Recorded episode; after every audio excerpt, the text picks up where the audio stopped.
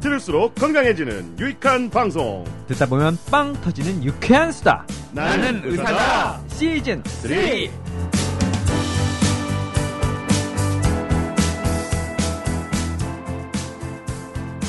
안녕하세요. JYP 박재영입니다. 안녕하세요. 왕수방 유정현입니다. 네, 김유명입니다. 써니 이혜선입니다. 자, 청취자 댓글 소개하겠습니다. 별사탕 12345677님, 재밌고 유익한 방송 잘 듣고 있습니다. 예능 코드 유지를 위해 감동적인 후기 다음으로 후원 계좌 바로 알려주시는 센스. 아픈 데가 있어 답답할 때, 웃고 싶을 때 찾게 되는 나의사 crew님들, 스태프 여러분 고맙습니다. 복 많이 받으세요. 네, 감사합니다. 요런 센스는 JYP가 갖추고 있죠. 네. 감동 파괴자. 음. 네.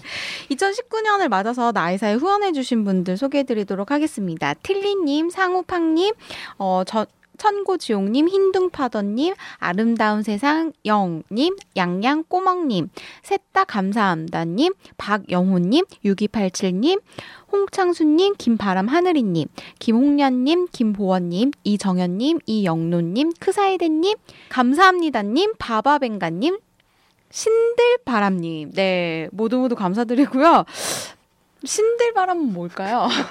신나게 막 들어오는 바람인가? 네. 나는 의사다에 후원하시려면요. 팟빵에서 에피소드 후원하기 버튼 누르셔도 되고요. 국민은행 바로 625 다시 빵빵빵 3 다시 찐빵 3 이렇게 보내셔도 되고요. 페이팔로 라디오 골뱅이 doc doc doc.co.kr로 보내주셔도 됩니다. 네.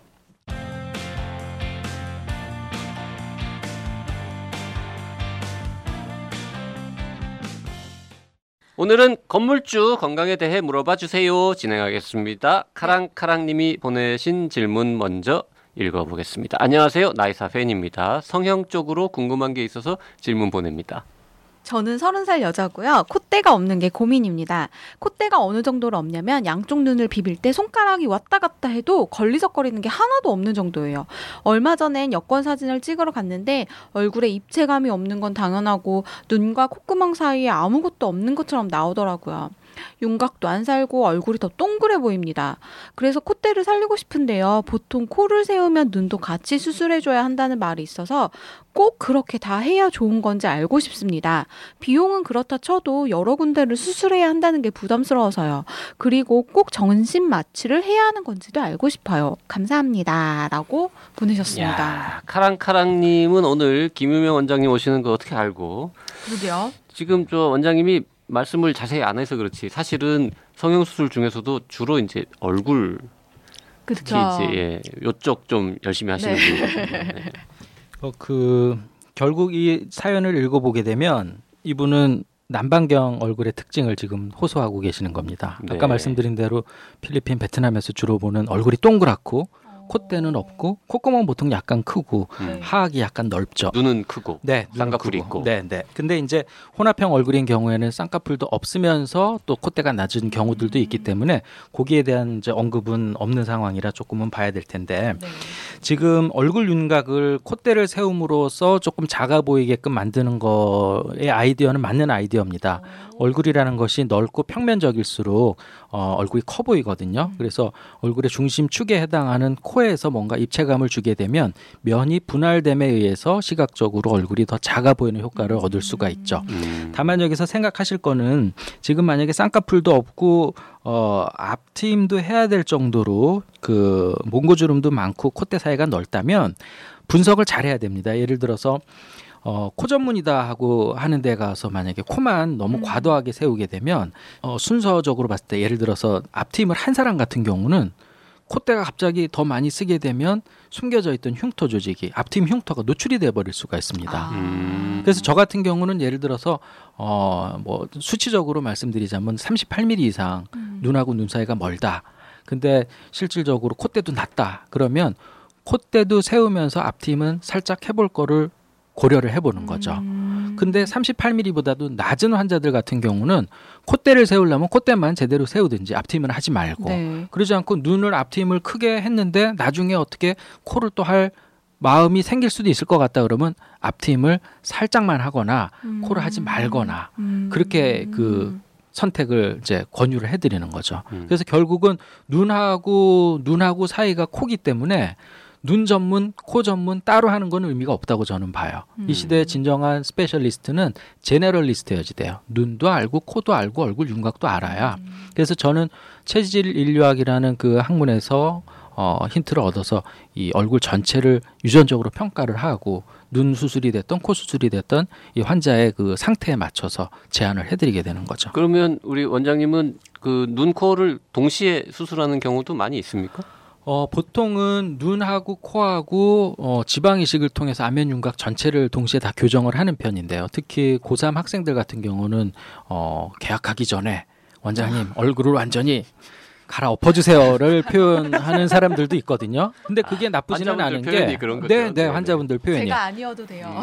왜냐하면 어, 한 사람의 얼굴을 이렇게 손을 댔는데 예를 들어서 코만 너무 과도하게 높여 놓게 되면 예를 들어서 이마와 턱이 부족한 북방경 얼굴들 경우에는 코만 눈에 띄는 부자연스러운 결과가 나오거든요. 그러니까 북방계들은 대체적으로 매부리가 있고 미간은 낮은 상황인데 콧대를 너무 높여버리게 되면 돌출입 이하에 있는 무턱이 더 심하게 보이거나 이마가 뒤로 너무 어, 넘어간 것처럼 보이는 부작용이 생길 수 있는 거죠. 카랑카랑님이 보통 코를 세우면 눈도 같이 수술해줘야 한다는 말이 있다고 했는데 대체로 그런 편이군요.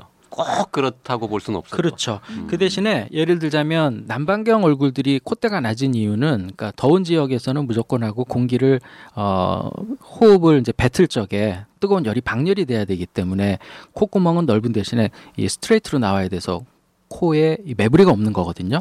근데 거꾸로 보자면 북방개들은 차가운 공기를 최대한 덮여서 기관지로 넘겨줘야 폐렴에 안 걸리기 때문에 네. 비강이 넓어서 그 점막에서 어, 차가운 공기를 덮여줘야 되는 거거든요. 그래서 코가 길어지기도 하고 매부리가 솟으면서 점막이 더 면적이 넓어지는 거죠.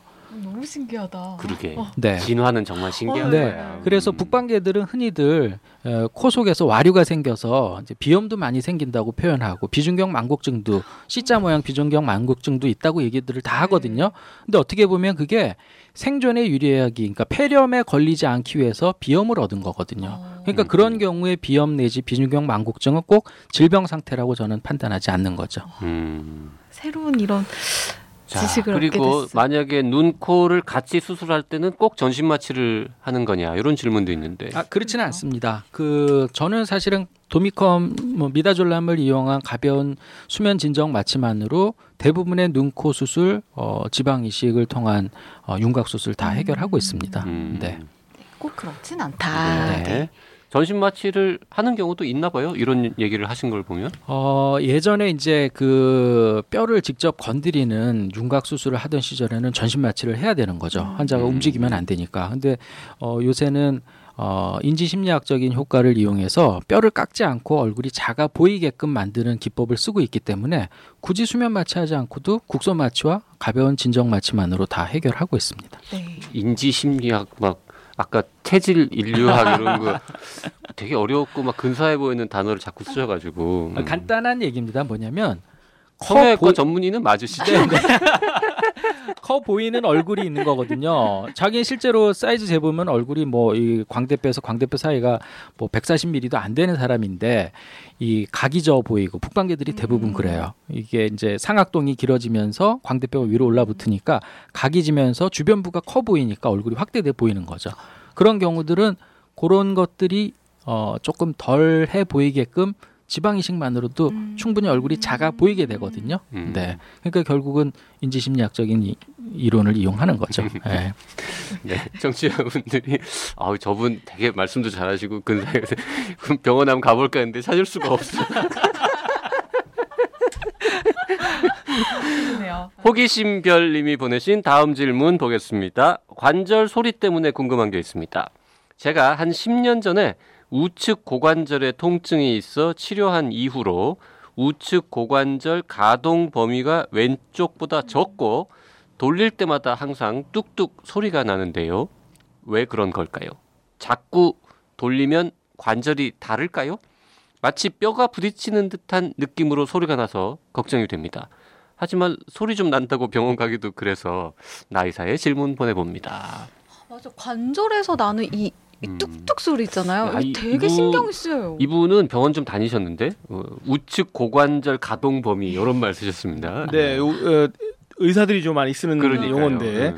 어, 결론적으로 관절에서 어, 소리가 나는 경우는 너무 흔하기 때문에 관절에서 소리 나는 것 자체만으로 병원 갈 이유는 없습니다. 근데 이제 어, 소리 많이 나는 데가 고관절, 또 슬관절, 음. 어, 또 어깨, 예, 무릎도 소리 이제 슬관절도 나는데 손가락 손가락 손가락. 같은 것도 나오고요. 근데 이제 에, 원인은 여러 가지입니다. 이, 저 질문 주신 것 같이 고관절의 통증, 저 소리가 나는 경우는 어 에, 근본적으로는 소리의 에, 원인이 이제 마찰 때문에 일어나는데 네. 그게 어 그 관절을 움직이면서 인대하고 그 바깥에 있는 그 건이라고 하는데 거, 인대라는 건 이제 뼈와 뼈를 이어주는 거는 인대라고 이야기를 하고요. 건이라는 거는 근육 끝에서 뼈를 붙는 부분을 이제 건이라고 이야기를 하는데 이제 관절을 움직이다 보면은 그 근육 끝에 있는 건이 인대를 지나가게 돼 있습니다. 근데 지나가다가 보면은 이게 서로 걸리게 되면은 그때마다 떡떡 소리가 나는 거거든요. 근데 이제 원칙적으로 어 통증이 없고 큰 문제가 없으면은 이 지내는데 사, 문제가 없으면 그냥 놔둬도 아무 문제가 없습니다. 뭐 마- 네. 질문 주신 것처럼 관절이 닳는다든지 뭐 이런 것들은 아닌 경우가 많고요. 근데 이제 어, 고관절 같은 경우에 앞쪽에서 소리가 나느냐, 옆쪽에서 나느냐, 뒤쪽에서 나느냐에 따라서 그 움직이는 그 어, 근육의 건이 어디에 어느 건이 어느 인대하고 부딪히느냐 네. 이거에 따른 그 부위 차이일 뿐이지 아. 그것이 에, 어떤 질환을 유발하거나 그런 건 아닌데 그러면 어이 어떨 때는 소리가 안 났는데 음. 어느 순간부터 소리가 나고 이, 이제 이런 분들이 있지 않습니까?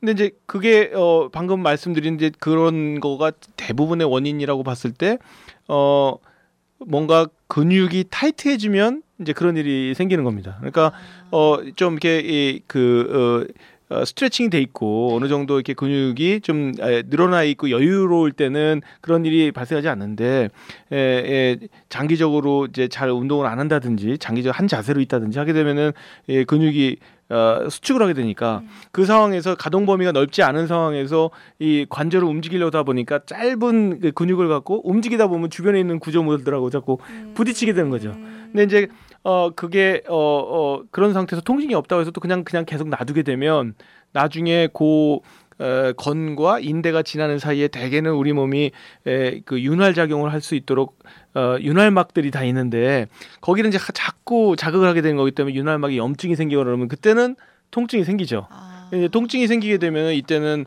어 거기에 염증이 생겼다는 얘기기 때문에 그냥 놔두면 안 되고 네. 이제 병원에 와서 그 정도에 따라서 뭐 소염제나 이런 약을 먹는다든지 아니면 거기다 주사를 놓는다든지 해가지고 그거를 좀 깔아앉혀야 되는 이런 상황까지 갈 수도 있습니다. 하지만 소리 자체만으로 큰 적이 없을 때는 그냥 운동만으로도 충분히 그 소리를 없앨 수 있습니다. 스트레칭이라든지 이런 걸 자주 자주 해줘야 그렇습니다. 되겠네요. 어 그렇게 그런 거가 이제 일반적인 원칙이고요. 그래서 어이그 똑같은 원리로 작용하는 거가 이제 슬관절도 그런 음. 거고 이 어깨 관절도 그런 건데 고관절도 그렇고 무릎도 그렇고 어깨도 그렇고 전부 이제 소켓으로 돼 있기 때문에 이제 무릎은 이제 뼈하고 뼈 사이가 예, 이게 평평하게 만나는 구조물이지만 그 안쪽에 관절에 어떤 문제가 있어도 안쪽에 연골에 어떤 문제가 있어도 소리가 날 수가 있어서 이제 그럴 때는 어떤 통증이 또 유발될 수가 있고 또 소리 자체가 어떤 그 저 안쪽에서 뻑뻑하게 큰 소리가 나는 것 같다면 그때는 연골이나 이런 데 문제일 수도 있기 때문에 그거는 조금 좀 에, 검사를 해볼 필요는 있습니다. 어. 근데 소리가 안쪽에서 나는지 바깥쪽에서 나는지 아까 옆에서 나는지 앞에서 나는지를 환자가 느낄 수 있어요. 근데 이제 그 소리가 크게 나는 사람들 같은 경우는 이제 만져보면 네. 만져보면 아까 이그 이 앞쪽에서 했을 때는 앞쪽 근 건하고 인대하고 지나가면서 마찰이 돼서 하지 않습니까? 소리만 나는 게 아니라 약간 진동도 느껴집니다. 이게 소리만 나면서 그 아. 부분에 떡떡하면서 이게 걸리는 듯한 느낌 아. 이런 것들이 느껴지기 때문에 이- 이 손으로 만져보면 그 진동을 느끼면서 그 위치를 또 알 수 있는 아. 것도 알 수 있죠. 네네. 오. 만져보면서 어, 진동 때문에 그러니까 어떤 분은 앞쪽에서 떡떡 걸리는 그렇죠. 거고 어떤 분은 네, 네, 뒤쪽에서 네, 걸리고 네, 네. 음. 이게 연골이 닳는 소리는 아니지만 어찌됐든 소리가 나면 스트레칭도 하고 하여튼 정리하면 손가락 마디 꺾을 때 나는 소리나 어깨나 무릎이나 고관절에서 나는 소리나 원리는 똑같은 거. 비슷한 거죠. 다 비슷한 그 주변에 있는 근육들하고 건하, 건하고 인대하고는 겹치는 건데 특히 이제 손가락 같은 경우는 또 이제 어느 정도 이게 그 인대 조직이 이 에, 이 뼈와 뼈 사이 이렇게 이, 유지를 시켜주고 있다가 어느 상황을 그 이 힘을 이상을 받게 되면 그때는 탁 갑자기 놔주기 때문에 또 노는 소리일 수도 있거든요. 음. 이제 다른 큰 관절 같은 경우는 걸리는 소리지만 네. 네. 그러면 소리만 나는 건 일단 대부분 아무 문제 없다. 아무 문제 병원에 없다. 안 가도 된다. 네, 통증이 없으면 병원에 안 가도 된다. 통증이 이, 소리가 날때 통증이 있으면 그럼 무조건 병원에 가야 된다. 있다는 얘기는 어, 안쪽에서 뭔가 어, 염증이 있다는 얘기이기 때문에 음. 일단은 어, 좀 진찰 왜냐하면 그거를 그대로 진행을 하게 되면은 더 통증이 더 심해진다든지 문제가 있을 수 있어서 음. 그때는 한번 진찰을 받아보는 게 나을 것 같습니다. 그럼 한 번 그랬는데 그 다음에 통증이 없어요. 그러면 그런 경우에는 어떻게 해야 돼요? 그러니까, 동, 통증이 한 번 있었다. 어. 그러니까 그거는 뭐 이게 안 가도 이- 될것 같아요. 그러니까 안 가도 되죠. 일시적인 거기 때문에 그거는 뭐 그 이, 소리만 나다가 또 그, 어, 이- 아까 말씀드린 어떤 에, 운동이나 이런 것만으로 또 소리조차도 없어질 수 있는 거기 때문에 음. 소리 자체에 너무 예민할 필요는 없을 것 같습니다. 음.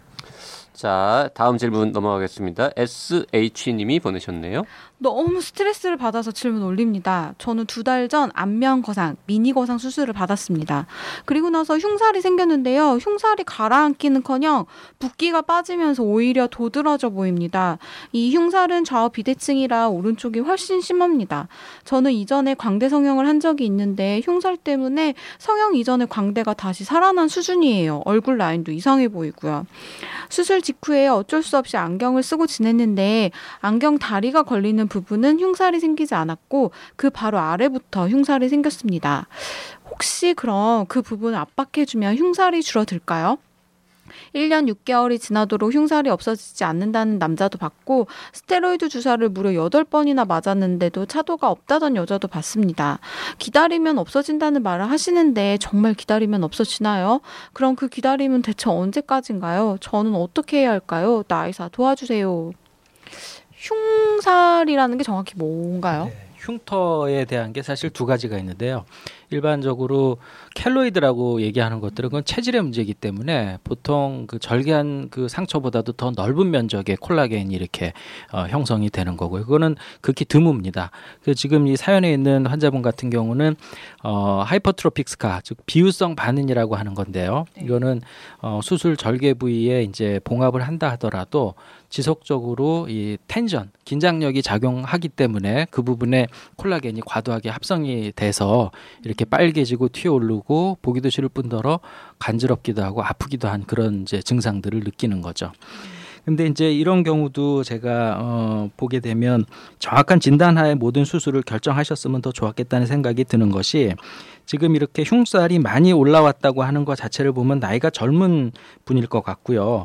그러고 지금 광대뼈 수술을 하고 나서 안면 거상 수술을 받았다는 거는 북광경 얼굴에서 광대뼈가 도드라져 보인다고 해서 얼굴이 크다는 인식을 갖고 이 뼈의 볼륨을 줄이는 수술을 받았기 때문에 젊은 나이인데도 불구하고 안면 거상 수술이 필요할 정도로 연조직 하수가 일어난 상황인 거죠.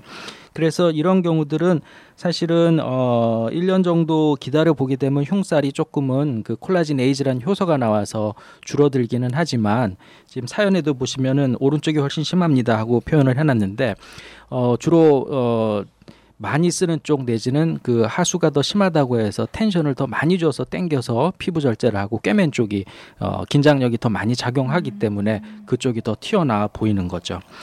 어, 제 생각에 만약에 수술한 지 1년이 아직 안 되셨다면 조금 더 기다려 보실 거를 권유해 드리고 스테로이드 주사를 한다고 하더라도 조금은 기다려 보고 하는 것이 좋을 것 같고 어, 만약에 이 흉살을 없애는 재수술을 받겠다고 한다 할 것 같으면 저는 사실은 어, 말려드리고 싶습니다. 왜냐하면 어, 피부를 많이 제거를 하고 텐션이 지금 작용, 게 긴장력이 작용돼서 이게 비유성 반응이 생기는 상황이기 때문에 그 흉살 제거하는 수술은 옳지 않은 것 같고요. 어, 만약에 지금이라도 뭔가 조금 완화시킬 수 있는 거를 어, 권유해 달라고 한다면 어, 실리콘 겔 시트를 권해 드릴 것 같습니다. 어, 의학적으로 흉터를 완전히 없애는 뭐 시술 기법들은 아직 나와 있지는 않지만 실리콘 겔 시트를 장기적으로 이렇게 약간 고무 점성을 가진 판 같이 돼 있는 거거든요. 예, 그거를 부착하면 그 부분에 이제 어, 피부도 약간 수변해지고 흉터가 조금 완화되는 걸로 어, 보고가 되고 있습니다. 겔 시트. 시트요? 네, 네. 그건 어디서? 반창고 같이 어, 생긴 겁니까? 어, 투명한 고무판 같은 건데요. 약국 가면 팝니다. 그래서 아. 겔 처방도 필요 없고요. 어, 처방을 받아서 어, 가는 걸로 알고 있는데. 아. 근데 예. 이제 그 대개 이제 상처 있는 부분에 그런 것들을 이제 붙이게 되는데 그렇죠. 네. 근데 이게 보면은 어 특별한 적이는 없더라고요. 그러니까 실리콘 네, 네, 실리, 실리콘을 그냥 상처 위에다 그냥 붙여놓는 정도인데 네, 네. 그게 이제 의학적으로 봤을 때 어떤 걸로 그 상처가 좀 좋, 자, 나아진다고 네. 보는 건가요? 그 두 가지 기전을 생각하는데 에, 상처가 마르지 않게 수변한 환경을 조성해 주는 거 한 가지하고 약간의 부드러운 압박 효과가 있다고 저희들은 판단하고 있습니다. 예. 음, 그게 저희가 흔히 하는 메디품 이런 거랑은 다른 건 거죠? 네, 네. 네. 그래서 사실은 이 흉터라는 거는 절개를 어떻게 넣느냐에 따라서 또 어떤 그 긴장력이 작용하느냐에 따라서 제일 크게 좌우가 되거든요. 예를 들어서 옆에 우리 저 정형외과 전문의 선생님도 계십니다만은 모든 수술을 할 적에 피부에 그 RSTL이라고 얘기하는데 자연적인 그 결이 있습니다. 그 결과 같은 방향으로 절개가 들어가게 되면 흉터가 덜 생기는 거고요. 그러고 만약에 그거와 직각 방향으로 절개선이 들어간다면 모든 수술에 의해서 진피층까지 훼손시킨 이 절개 창은 어쩔 수 없이 흉터를 남길 수밖에 없는 거죠. 네. 네. 그래서 이제 정형외과 쪽으로도 보면 안쪽 수술을 하는데 음. 이제는 이 안쪽의 결과 못지않게 상처나 이런 거를 상- 신경을 너무너무 많이 아. 쓰는 이제 시대가 돼가지고 그런 거에 관련된 제품들도 그러니까 옛날에는 성형외과적인 측면으로만 다 했는데 요새는 수처 그러니까 이 꼬매는 것도 안 하고 그냥 예, 이 붙이는 걸로도 상, 향- 흉터가 좀 적게 남도록 인공관절 하고 나서도 꼬매지 않습니다. 이제는 다 이제 붙여가지고 그냥 이, 저, 이 흉터가 나, 절, 덜 남게 이렇게 많이들 하고 있습니다. 음. 신기하다. 옛날에 막 정형외과 의사들은 흉터 같은 거는 소심 그런 걸 뭐 소심하게 지금 음? 큰 수술했는데 그 제가 몇 년 전에 그 수술을 하나를 했는데 약간 좀 어깨 비슷하신 분이셨어요. 예, 아, 이제 직업이? 네, 직업이 네. 그래가지고 긴장된다. 그래서 이등 수술을 해야 되는데 어 안쪽에 제가 신경을 써야 되는데 칼 절개 들어가는 부분이 용의 꼬리였습니다. 음. 그래서 이게 나중에 이제 수술 끝나고 요 피부를 이 용꼬리를 이렇게 어긋나게 하면은 이게 어깨 저기가 가오가 안 사니까 꼬리 결을 맞추더라고 시간이 걸렸다는 기억이 나네요. 아, 안쪽 수술은 되게 빨리 맞췄는데. 많이 맞췄는데 제가 앞으로 협진해 드리겠습니다. 아, 그 농담으로 이렇게 문신 막 온몸에 있으면 그 의사들이 이렇게 문신 맞춰주느라고 고생하겠다 이런 얘기인데 진짜군요. 진짜 그게. 농담이 아니라. 아. 음. 아니 근데 뭐 이렇게 입 어떻게 하다 보면 눈 쪽 용의 눈 쪽에 이렇게 수술했는데 걔가 이렇게 약간 입체감이 생기면 더 좋은 거 아닐까? 그 안면 거상 수술이라는 거는 정확하게 어떻게 하는 거예요? 어, 그러니까 이제 사람이 직립보행을 하면서부터 어, 피할 수 없는 것이 첫째 치질, 음. 아. 둘째 척추 디스크, 네네. 셋째 이 얼굴 처짐입니다. 음. 우리가 이제 네 발 달린 짐승으로 살던 시절에는 그 중력 방향이 어, 얼굴에 even하게 어, 작용을 했는데 이제 서게 되니까 어쩔 수 없이 하수가 생기는 거죠. 그래서 이제 중력을 거스르려고 하는 시도가 바로 이제 안면 거상 수술이고 여러 가지 방법이 이제 개발돼 왔는데 최근에는 이제 MACS lift라고 해서 지금 미니 거상 수술이라 해서 귀 앞에만 째 가지고 어, 땡겨주고 나머지 부분들은 이제 실로 이렇게 쌈지 모양으로 땡겨주는 기법이 있는데요.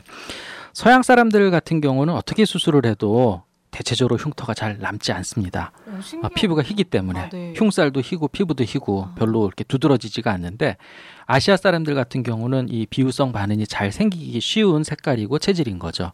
그래서 저는 사실 최근 들어서는 안면거상 수술을 이렇게 절개 흉터를 남기는 수술은 거의 잘 하지 않게 되고 음.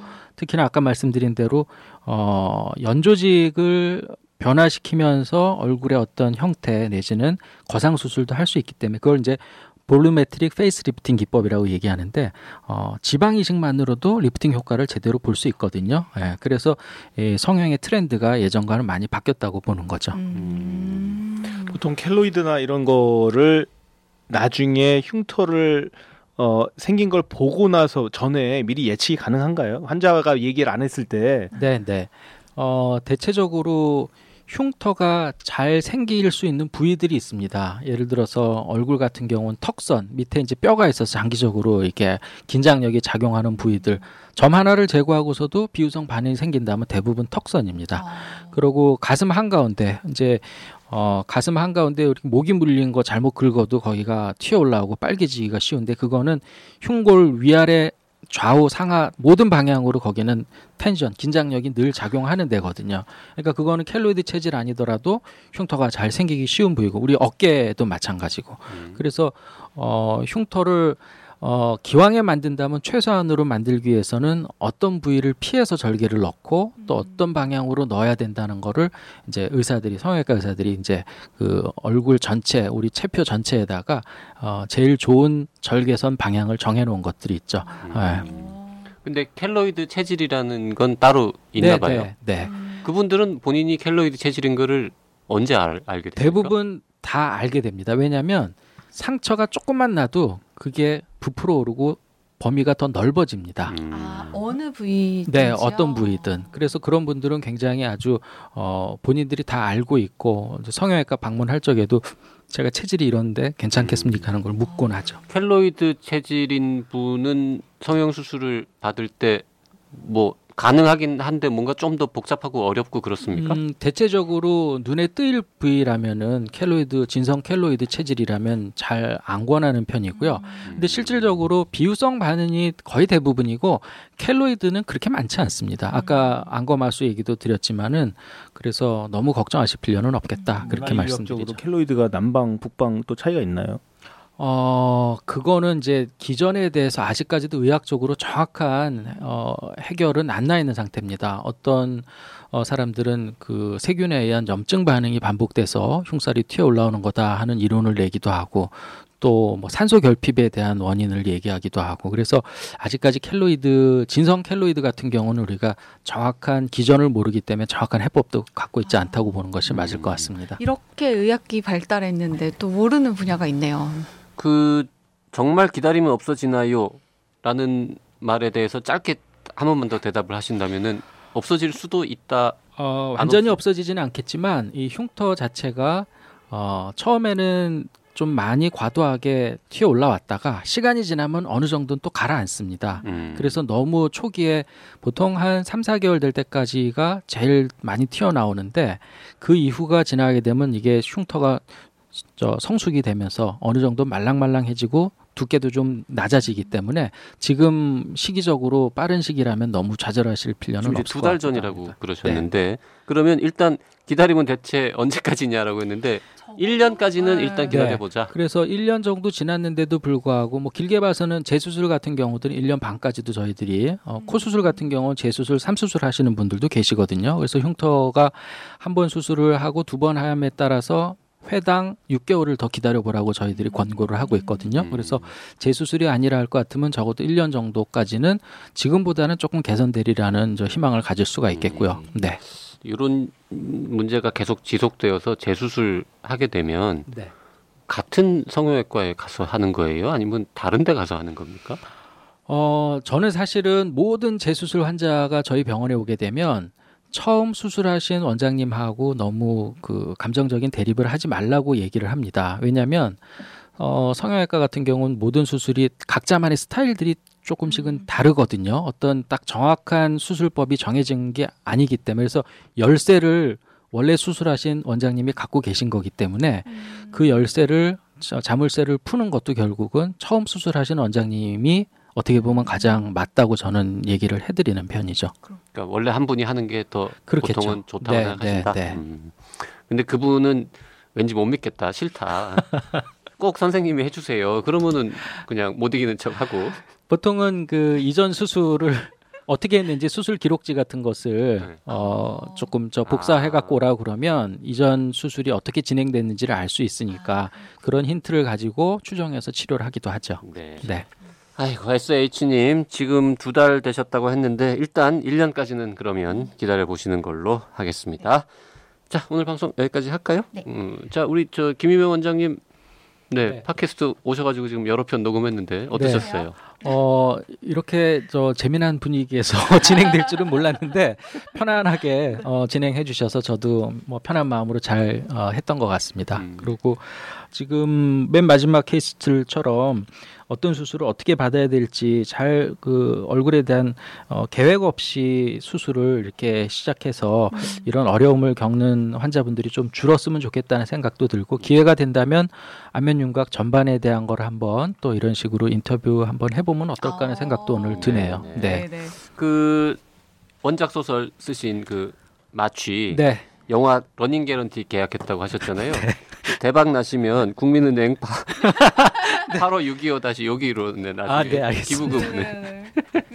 역시 오늘 방송 여기까지 하겠습니다. 질문 있으신 분들은요. 나는 의사다 카카오톡, 페이스북, 팟빵, 네이버 포스트, 라디오 골뱅이 doc doc doc 쇼 kr로 보내주시면 되고요. 오늘 방송이 유익하다고 생각되시면 방송 주소를 단톡방, 활동 중인 카페 등에 탈퇴당하는 그날까지 널리 널리 공유해 주시기 바랍니다.